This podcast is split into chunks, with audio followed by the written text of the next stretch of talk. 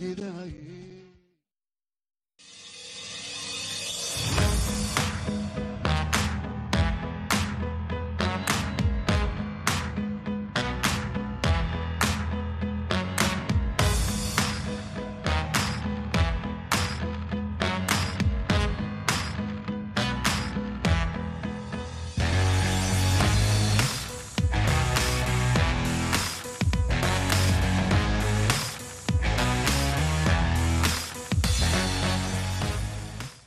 ሰላም ለእናንተ ይሁን። ጋቢና ቪኦኤ የተጀመረ ከአሜሪካ ድምፅ ሀብታሙ ስዩም አብሬያችሁ አመሻለሁ። ቀዳሚው መሰናዶ ከቴክኖሎጂ ፈጣሪዎች ጋር ያስተዋውቀናል። የአዲስ አበባ ሳይንስና ቴክኖሎጂ ዩኒቨርሲቲ ተማሪዎች የሆኑት በምረት ገዛኸኝና ጓደኞቹ በትርፍ ጊዜያቸው የሚሰሩት የምግብ ማድረስ ስራ ካጋጠሙት ተግዳሮቶች መካከል አንዱ መንደሮችና ስፍራዎችን መለየት እንደሆነ ይናገራሉ። ይህ ሁኔታ ታዲያ በአሁኑ ሰዓት በሀገሪቱ ላሉ ትልልቅ የትራንስፖርት አገልግሎቶች እንዲሁም ተቋማት መፍትሄ መሆን የቻለ ገበታ ማፕስ የተሰኘ የካርታና የጉዞ አቅጣጫ ጠቋሚ መተግበሪያ እንዲሰሩ አግዟቸዋል። ኤደን ገረመው ከገበታ ማፕስ አጋር መስራቾች መካከል አንዱ የሆነውን በምረት ገዛኝና የአገልግሎቱን ተጠቃሚዎች አነጋግራለች። በመቀጠል ይቀርባል። በአዲስ አበባና በአብዛኞቹ የኢትዮጵያ ከተሞች ወደማያውቁት ሰፈር ጎራ ማለት ከፈለጉ ስፍራውን የሚያውቅ ሰው አብሮት እንዲሄድ ማስቸገር፣ አለም ደግሞ እዛኛው ህንፃ ጋር ውረድ ወይም ደግሞ ወረድ ብሎ ያለው አረንጓዴ የተቀባው አትክልት ቤት ጋር የመሳሰሉ ቁርጥ ያልሆኑ ምልክቶችን ይዞ ግራ መጋባት የተለመደ ነው። ይሄ ታዲያ በሀገሪቱ ከጊዜ ወደ ጊዜ በለውጥ ሂደት ላይ መሆኗ የማህበረሰቡ የካርታና የአቅጣጫ የስፍራ ግንዛቤ ማነስ እንዲሁም ደግሞ ተገቢ የሆኑ መንገዶችና የሰፈር ውስጥ አስፋልቶች ስያሜና ቁጥር Rutsch. ባለመኖራቸው እንዲሁም ባለመለመዳቸው የመጣ ነው። ዘመናዊ የትራንስፖርት አገልግሎት የሚሰጡ ተቋማትም እንደ ጉግል ማፕ ያሉ የሳተላይት ምስሎችን ለመጠቀም ይገደዳሉ። ይሁን እንጂ ጉግል ማፕም ሆነ ሌሎች የካርታና የአቅጣጫ አገልግሎት የሚሰጡ መተግበሪያዎች ዞር ዋራ የሆኑ መንደሮች ውስጥ ትክክለኛ የሆነ መረጃ እንደሌላቸው ተጠቃሚዎች ይስማማሉ። በተለይም ደግሞ ይህንን ችግር የዩኒቨርሲቲ ተማሪ ሳሉ በትርፍ ጊዜያቸው ምግብ በማድረስ ስራ ላይ ተሰማርተው የነበሩት በምህረትህ ገዛኸኝና ጓደኞቹ በደንብ ማስተዋላቸውን ገበታ ማፕስ ለተሰኘው ሀገርኛ የካርታና የጉዞ አቅጣጫ አገልግሎት መመስረት ትልቅ ሚና ተጫውቷል። ስንመርጥ እንትን ነው፣ በአጋጣሚ ነው። መጀመሪያ ላይ እየሰራን የነበረው የግቢ ተማሪዎች እያለን በፉድ ላይ እንደዚህ ምግብን ለሰዎች ማድረስ የሚል ነገር ሀሳብ አስበን በዛ ላይ እየሰራን ነበረ እና ያው ግቢያችን ከከተማ ትንሽ ወጣ ያለ ነገር ስለነበረ የፈለግነውን ያህል ምግብ ማግኘት በጣም ቀላል አልነበረም። ስለዚህ እሱን ችግር እንፍታ ብለን ከዛን የተነሳ ነው እሱን እየሰራን እያለ logistics ኡ part ላይ ግዴታ mapping ያስፈልገው ነበረ። ያለውን ነገሮች ከየት ደረሰ፣ ምን ያህል cost አለው የሚሉትን ለመስራት ማለት ነው። ልክ እዛ part ላይ ስንደርስ Google Map ን መጠቀም አለብን ብለን ለመጠቀም ስናስብ እና ስንጀምር የ credit card ወይም ደግሞ ይሄ የውጭ ሀገር ክፍያዎችን በዶላር መክፈል የሚቻልበትን ነገር ማግኘት አልቻልም። እና ደግሞ ኢትዮጵያ ውስጥ እንደሚታወቀው ብዙ ጊዜ በቀላሉ የሚገኝ ነገርም አይደለም እሱ እና ለተወሰኑ ሰዎች reserve ተደርጎ የተቀመጠ ነው እና ስለዚህ ያ ነገር እኛን force አደረገን ማለት ነው። በቃ ለምን የራሳችን የሆነ ነገር አንሰራም ብለን እንድናስብ አደረገን እና ያው በፊትም ግቢም እየተማርን እያለ እንደዚህ የሆነ ብዙ ሰው ሊደፍራቸው የማይወዳቸውን ነገሮች መድፈር ይመቸን ነበር፣ ራሳችንን challenge ማድረግ እና ከኔ ጋር ያሉትን team ኤ ውስጥ አቤኒዘር የሚባል አለ እና ሌሎችም እንደዚህ team member ኦች በተለይ አሁን CTO ኣችን ነው አቤኒዘር እና እሱ እና እኔ ሁለታችን እንደዚህ አይነት ነገሮች በጣም ደስ ይለናል እና እሱ initiative ን ወሰደና አንድ ላይ ሆነን ጀመርነው ማለት ነው። ስለዚህ እንደዛ ነው የተጀመረው። ከዛ ጀምረ ነው ለራሳችን ተጠቀምነው። ከዛ ውጭ ስናየው እንደዚህ አይነት የሚያቀርብም ብዙ company የለም ኢትዮጵያ ውስጥ በተለይ ማለት ነው እና ስለዚህ ለሌሎቹም ለምን አናቀርብላቸው ብለን ወደ service ኡን ወደ ማቅረብ ሄድን ማለት ነው። ስለዚህ አስበን ወይም እንደዚህ መስራት አለብን ብለን የገባነው ሳይሆን ከችግራችን ተነስተን ነው ማለት ገበታ ማፕስ በገበታ ምግብ ማድረስ አገልግሎት በአዲስ አበባ ሳይንስና ቴክኖሎጂ ዩኒቨርሲቲ ውስጥ በአራት ጓደኛሞች የተጀመረ ቡድን ነው። አሁን ላይ ቡድኑ ተስፋፍቶ ለተለያዩ የጉዞ አገልግሎት ለሚሰጡ ተቋማት መተግበሪያና solution በርካሽ ዋጋ ተደራሽ ማድረግ ችሏል። so far advertisement እንትን አላልንም፣ አልሄድንበትም advertise ለማድረግ አልሞከርንም። just client ኦችን እነሱም approach የሚያደርጉን አሉ እኛም approach የምናደርጋቸው አሉ እና እየሄድን service ኣችንን እንነግራቸዋለን እና ደግሞ real pain point ነው ለነሱ። ምክንያቱም አንደኛ ከጉግል በሚጠቀሙበት ጊዜ receipt አያገኙም። ስለዚህ ገቢዎች መወራረድ አይችልም እና just it's lose ነገር ለነሱ also ደግሞ በዶላር ነው የሚከፍሉት። ዶላሩን ማግኘት እሱ ራሱን የቻለ ሌላ pain ነው። ከዛ ደግሞ የሆነ issue ከተፈጠረ ያው ትኬት ፈጥረው የተወሰነ አንድ ሳምንት ምናምንም ሊወስድ ይችላል solution ኦች በስነስርዓት እስኪያገኙ ማለት ነው። እና እነዚህ እነዚህ ነገሮች ስላሉ በቀላሉ ወደዚህ ለማዞር ፈቃደኛ ናቸው ብዙዎቹ ያገኘናቸው። እንደዛ ነው እስካሁን ድረስ client ኦቻችንን ስናገኝ የነበረው። አሁን ካሉት company ዎች ትልልቅ የሚባሉት እነ አዲካ አሉ፣ እነ ዛይራይድ አሉ National ID አዲስ የተቋቋሙ የ government እሱም አለ እና እነዚህ እና ትንንሾችም እንደዚሁ የ food delivery ላይ ምናምንም የሚሰሩ ደግሞ የተለያዩ ደግሞ አሉ ማለት ነው። እየመጡም ያሉ አሁን system ኣቸውን integrate እያደረጉ ያሉ የተለያዩም ደግሞ አሉ ማለት ነው። ያ እነዚህን ይመስላሉ። የካርታና የጉዞ አቅጣጫ ስራ አገልግሎት ከፍተኛ የሆነ ጥንቃቄ እንዲሁም ደግሞ የስፍራዎች ግብአት የሚያስፈልገው ሲሆን ሰዎች የፈለጉትን የሚያገኙበት እንዲሁም ደግሞ እነሱም ራሳቸው አስተዋጽኦ የሚያበረክቱበት የቴሌግራም ቡድን እንዳላቸውም ይጠቁማል። ያ ቴሌግራም ላይ ቅድም mention ያደረጉት ሰው ሁሉ ማግኘት ይችላል ያልኩት I think ሀገር ውስጥ እዚህ በ call center ሆነው የሚሰጡ አፋላጊ ምናምን የሚባሉ አሉ። ለምሳሌ ስለሆነ company ስልክ ቁጥር ማግኘት ከተፈለገ የት አካባቢ ነው የሚገኘው፣ እንዴት አድርጌ access ማድረግ እችላለሁ? ምናምን የሚሉ ነገሮችን ያው ተከፍሎበት ማለት ነው። እንደዚህ አይነት service provide የሚያደርጉ አሉ የተለያዩ company ዎች እና የእኛ አላማ ምንድነው? ይህንን ራሱ ለ for free እዛው ቴሌግራም ላይ ሰው በቀላሉ ለምን አያገኝም? including ስልክ ቁጥራቸውንም ሊሆን ይችላል፣ ስለ company detail ሊሆን ይችላል፣ የት አካባቢ ይገኛል ምናምን የሚሉ ነገሮች እኛ ጋር ያለውን ነገር provide ማድረጉ ላይ እሱ ላይም በነፃ የማቅረብ ነገር እየሰራን ነው። ለ society good service ብለን እናስባለን። ምክንያቱም ያው ለሁሉም ነገር ከሚከፍሉ at least በዚህኛው ነፃ መሆን ይችላል እና even one step further ወስደነው። ATM ኦችን ሊሆን ይችላል፣ ባንክ branch ኦችን ሊሆን ይችላል። አካባቢ ላይ ምን አለ? እንደውም ለ crowd sourcing ም open አድርገነው የትኛው ATM ብር አለው የትኛው ATM ብር የለውም የሚሉትን information ኦች በቀላሉ ማግኘት እንዲችሉ ዛት በቃ የማንንም ሰው ህይወታቸው easier እንዲሆንላቸው ማለት ነው። በዛ በሚያገኙት ነገር ያንን ነው የምናቀርበው። የገበታ ማፕስን አገልግሎት ከገዙ ተቋማት መካከል አንዱ የሆነው የአዲካ የታክሲ አገልግሎት ስራ አስፈጻሚ የሆነችው እርግበ ጌታቸው ተቋማቸው ከጉግል ማፕስ ወደ ገበታ ማፕስ በመቀየሩ ያገኛቸውን ተጨማሪ ጥቅሞች አጋርታለች። ገበታ ማፕስን መጠቀም የጀመርነው ከሶስት ወር በፊት አካባቢ ነው። ከዛ በፊት የጉግል ማፕን እንጠቀም ነበረ። ሰው በሁለት ነገር እናየዋለን። አንደኛ የ localized በሆነ የተሰራ localized በሆነ አካሄድ ስለሆነ የተሰራው የምንፈልጋቸውን location ኦችን ወይም አቅጣጫዎችን በሀገር ሰው ሲሰሩ totally different። የጉግል ማፕ አንዳንድ location ኦች miss ሊያደርግ ይችላል። honestly cost wise በጣም የምናደርገው cost ወዘሎት እና ቅድም በምህረቱ ሲያወራ እንደነበረው ብዙ cost ን ለመቅረፍ ችለናል።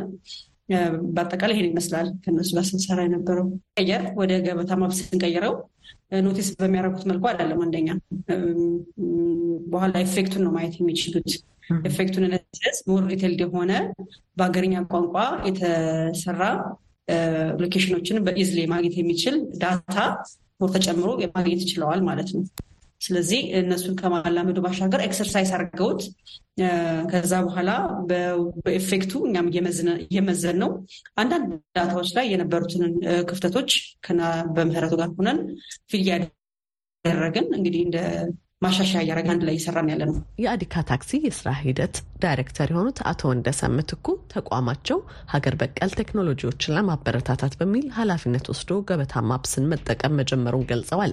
አቶ ወንደሰን የሙከራ ሂደቱ ስኬታማ መሆኑ አዲካ በቀጣይ ከኢትዮጵያ ውጭ በሚኖሩት ስራዎች ላይም ገበታ ማፕስን ለመተግበር ፍላጎት እንዲኖረው ማድረጉንም ነው የጠቆሙት። አዲካ ታክሲም እዚህ locally ነው develop ያደረግነው system ኡ ሰው ለ local talent የተለየ ፍላጎት ስላለን እና ማደግ የሚቻለውን በ local talent ነው ብለን ስለምናስብ ገበታ ማፕን okay why don't we give it chance እድል ለምን አንሰጠውም ብለን ከሶስት ወር በፊት እርግበ እንዳለችው introduce አደረግነው። ብዙ ራሱ test አላደረግነው። አሁን ያለን ውጤት በጣም አስደሳች ነው። የራሱ የሆነ ችግሮች አሉበት። map ኡ ሳይሆን የ data ችግር አለ።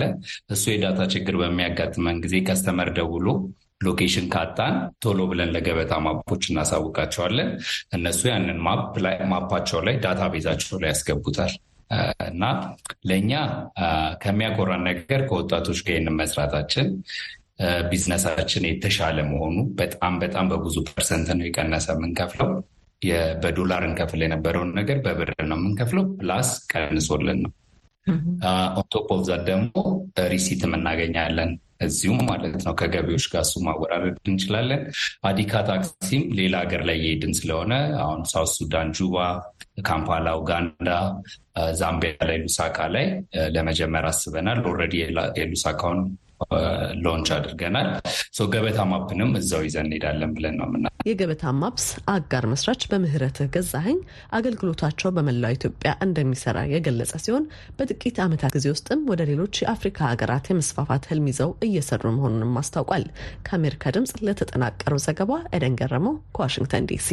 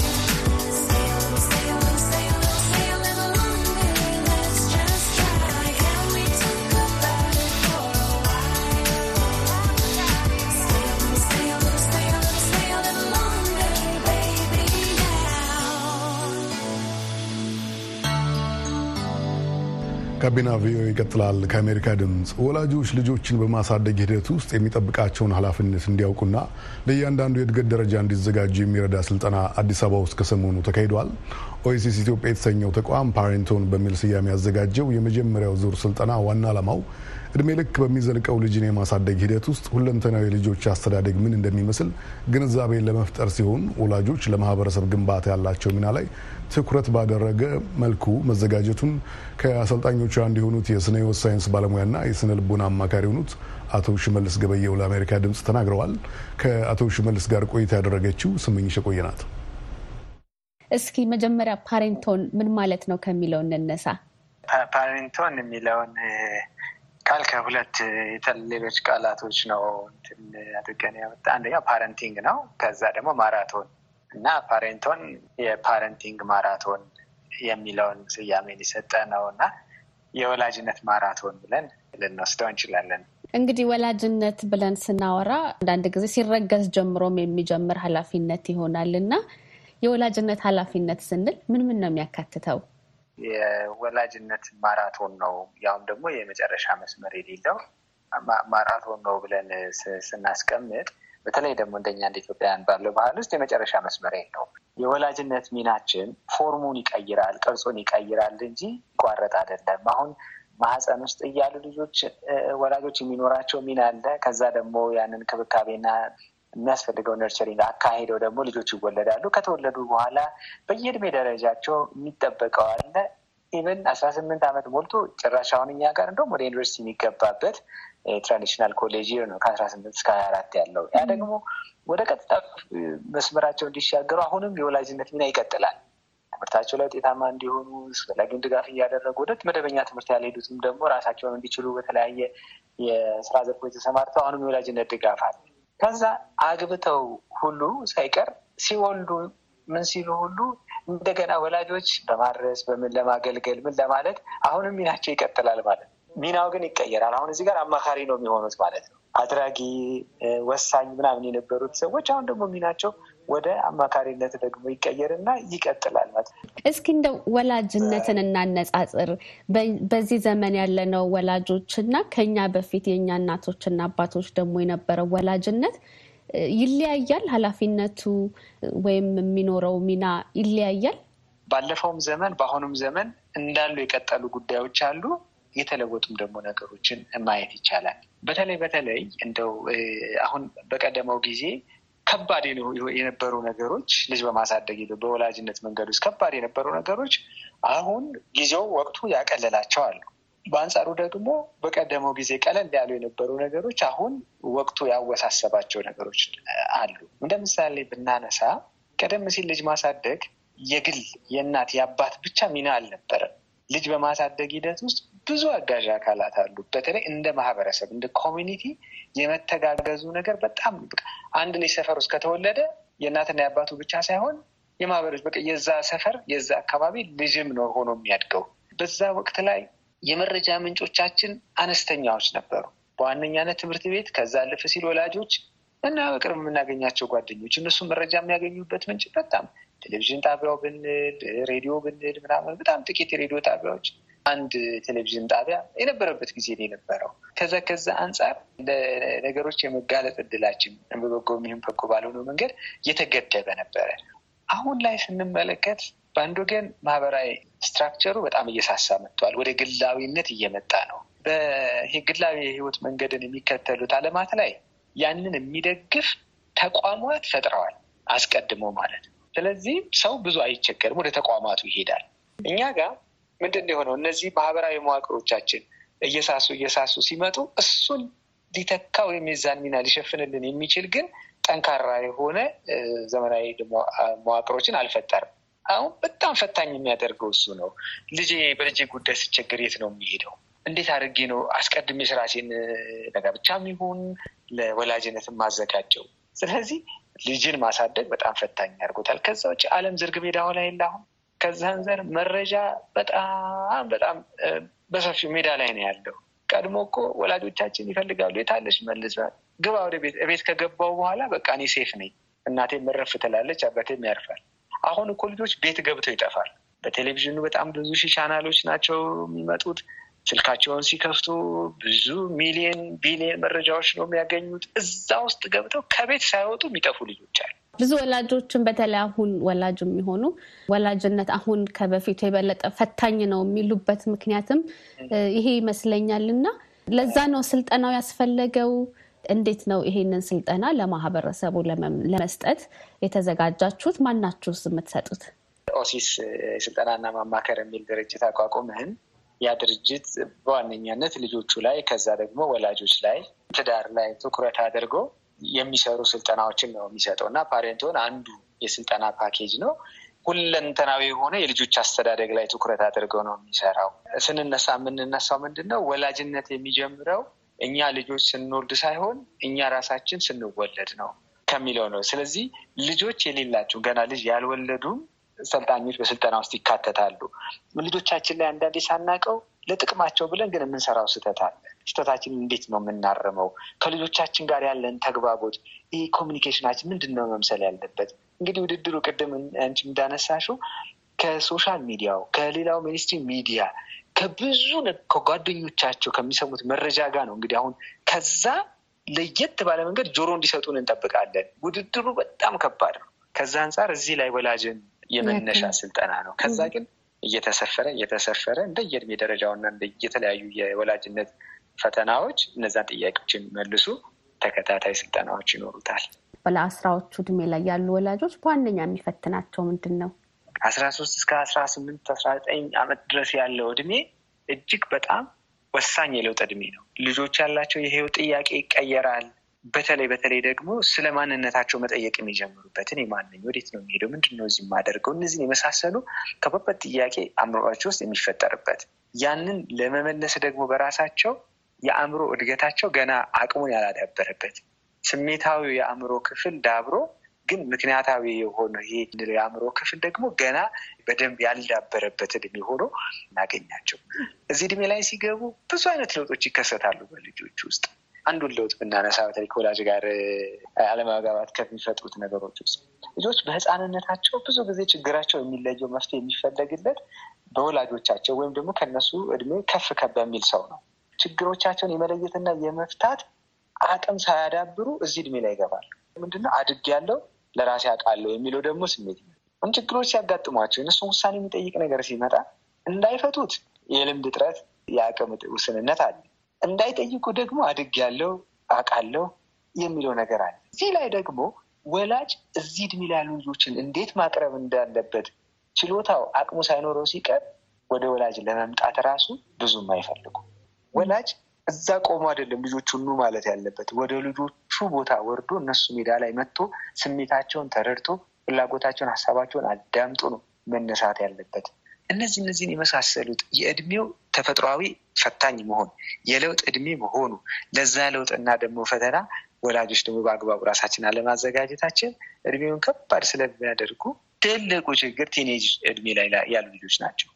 ወላጆች አሁን የጠቀስካቸውን ኃላፊነቶች ባልተወጡ ወይም ደግሞ በተገቢው መንገድ ባልሄዱ ቁጥር እና ከልጆቻቸው ጋር ያለው መራራቅ ወይም ክፍተት እየበዛ በመጣ ቁጥር ምንድን ነው የሚፈጥረው? በማህበረሰብ ውስጥ የሚፈጥረው ተጽዕኖ? ስናሳድግ የምናሳድገው ህፃናትን አይደለም፣ የነገውን ወላጆች የነገውን መሪዎች ነው እያሳደግን ያለ ነው። parenting ላይ የተቃና ጥሩ የወላጅነት መንገድ ተከትለን ስንሄድ ጥሩ ወላጆችን፣ ጥሩ መሪዎችን፣ የተለያየ ሙያ ላይ ቢገቡ ጥሩ አገልጋዮችን እያፈራን እንሄዳለን።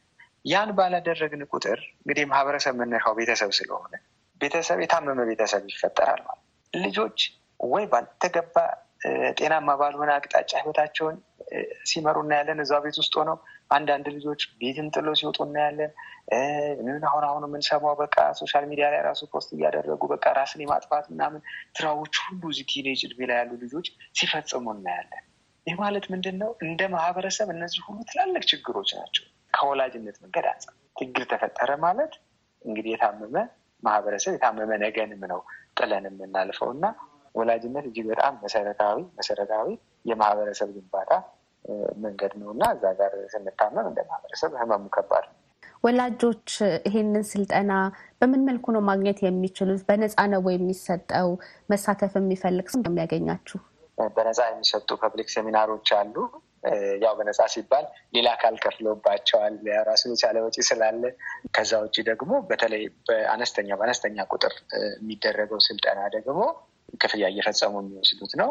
ከዛ በግል ደግሞ በግል coaching እና counseling ኡን የሚፈልጉ ሲኖሩ ደግሞ ልክ እንደዚሁ personal በሆነ ደረጃ በሶስት ደረጃ ነው። በ social media ውም በ mainstream media ውም ላይ ማስታወቂያዎችን እናስነግራለን። እዛ ላይ ይመዘገባሉ። በዛ መሰረት እየመጡ ይሳተፋሉ ማለት ነው። በጣም አመሰግናለሁ። እንደው ለማጠቃለል ከአንድ ወላጅ ምን ይጠበቃል የሚለውን እንደው ምክር ቤት ጣል አድርገው በዛ እንለያይ። በተለይ በተለይ ልጆች ሁለት መሰረታዊ ፍላጎት አላቸው። ከምግብ ከመጠለያ፣ ከልብስ ምናምን ያለፈ መሰረታዊ ፍላጎት አላቸው። አንደኛው መሰረታዊ ፍላጎታቸው ትኩረት ነው፣ አቴንሽን። ልጆቻችን አይናችንም ጆሮአችንንም ይፈልጋሉ። አካላችንን ብቻ ሳይሆን ስሜት ለስሜት መገናኘታችንን ይፈልጋሉ። ስለዚህ ከልጆቻችን ጋር አብሮ መሆን በጣም ወሳኝ ነገር ነው። ሁለተኛው ነገር ደግሞ ፓወር ወይም ኃይል የሚባለው ስልጣን የሚባለው ነገር ነው። ተፈጥሮ የቸረቻቸው ነፃ ፈቃድ፣ ነፃ ምርጫ አለቻቸው ልጆች የትኛውም እድሜ ላይ ገና ከህፃነታቸው ጀምሮ።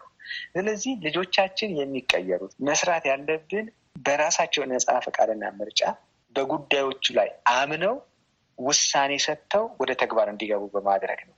በማስፈራራት በመቆጣት እንዲህ ካልሆነ ወዮልህ በማለት ካደረግነው የስልጣን ጥያቄ አለ። እኛ ፊት ሊያደርጉት ይችላሉ፣ ዞር ሲሉ ግን አያደርጉት። የሆነ እድሜ ላይ በዛ መልክ አክት ሊያደርጉ ይችላሉ። ከዛ በኋላ ከፍ ካሉ በኋላ ግን እምቢ ማለት ይጀምራሉ። ስለዚህ ልጆቻችንን ማሰልጠን፣ ልጆቻችንን መምራት፣ መንገድ ማሳየት፣ ማስተማር ይጠይቃል። ይሄ ትዕግስት የሚፈልግ ስራ። ስህተት ሲሰሩ ደግሞ ከስህተት እንዲማሩ እያንዳንዱን ስህተታቸውን የማስተማሪያ እድል አድርገን እየተጠቀምን መምራት ከቻለን ልጆቻችንን ሁለንተናዊ በሆነ መንገድ ቀርጸን ማሳደግ እንችላለን። አለበለዚያ ከአንድ ጎን ብርሃን እንዳገኘ ተክል ወደ አንድ ወይ በአካላቸው ጥሩ ይሆናሉ፣ ማህበራዊ ህይወት የለም፣ ወይ በትምህርታቸው ጎበዝ ይሆናሉ፣ ነገር ግን አካላዊ ጤንነታቸው ጥያቄ ውስጥ ነው።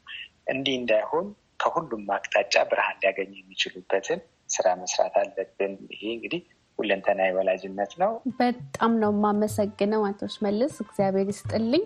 ከኛ ጋር ለነበረው ቆይታ እጅግ አድርጌ አመሰግናለሁ። እኔም በጣም አመሰግናለሁ።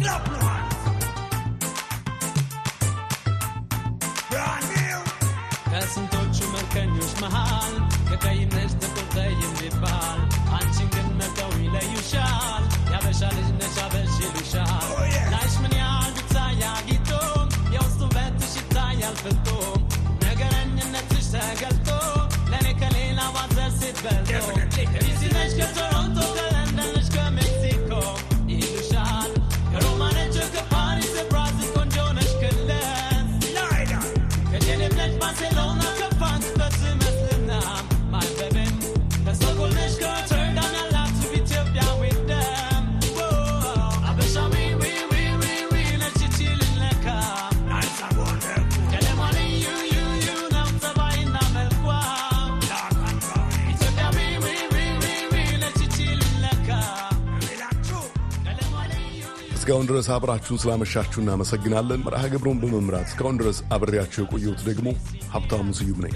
መልካም ምሽት።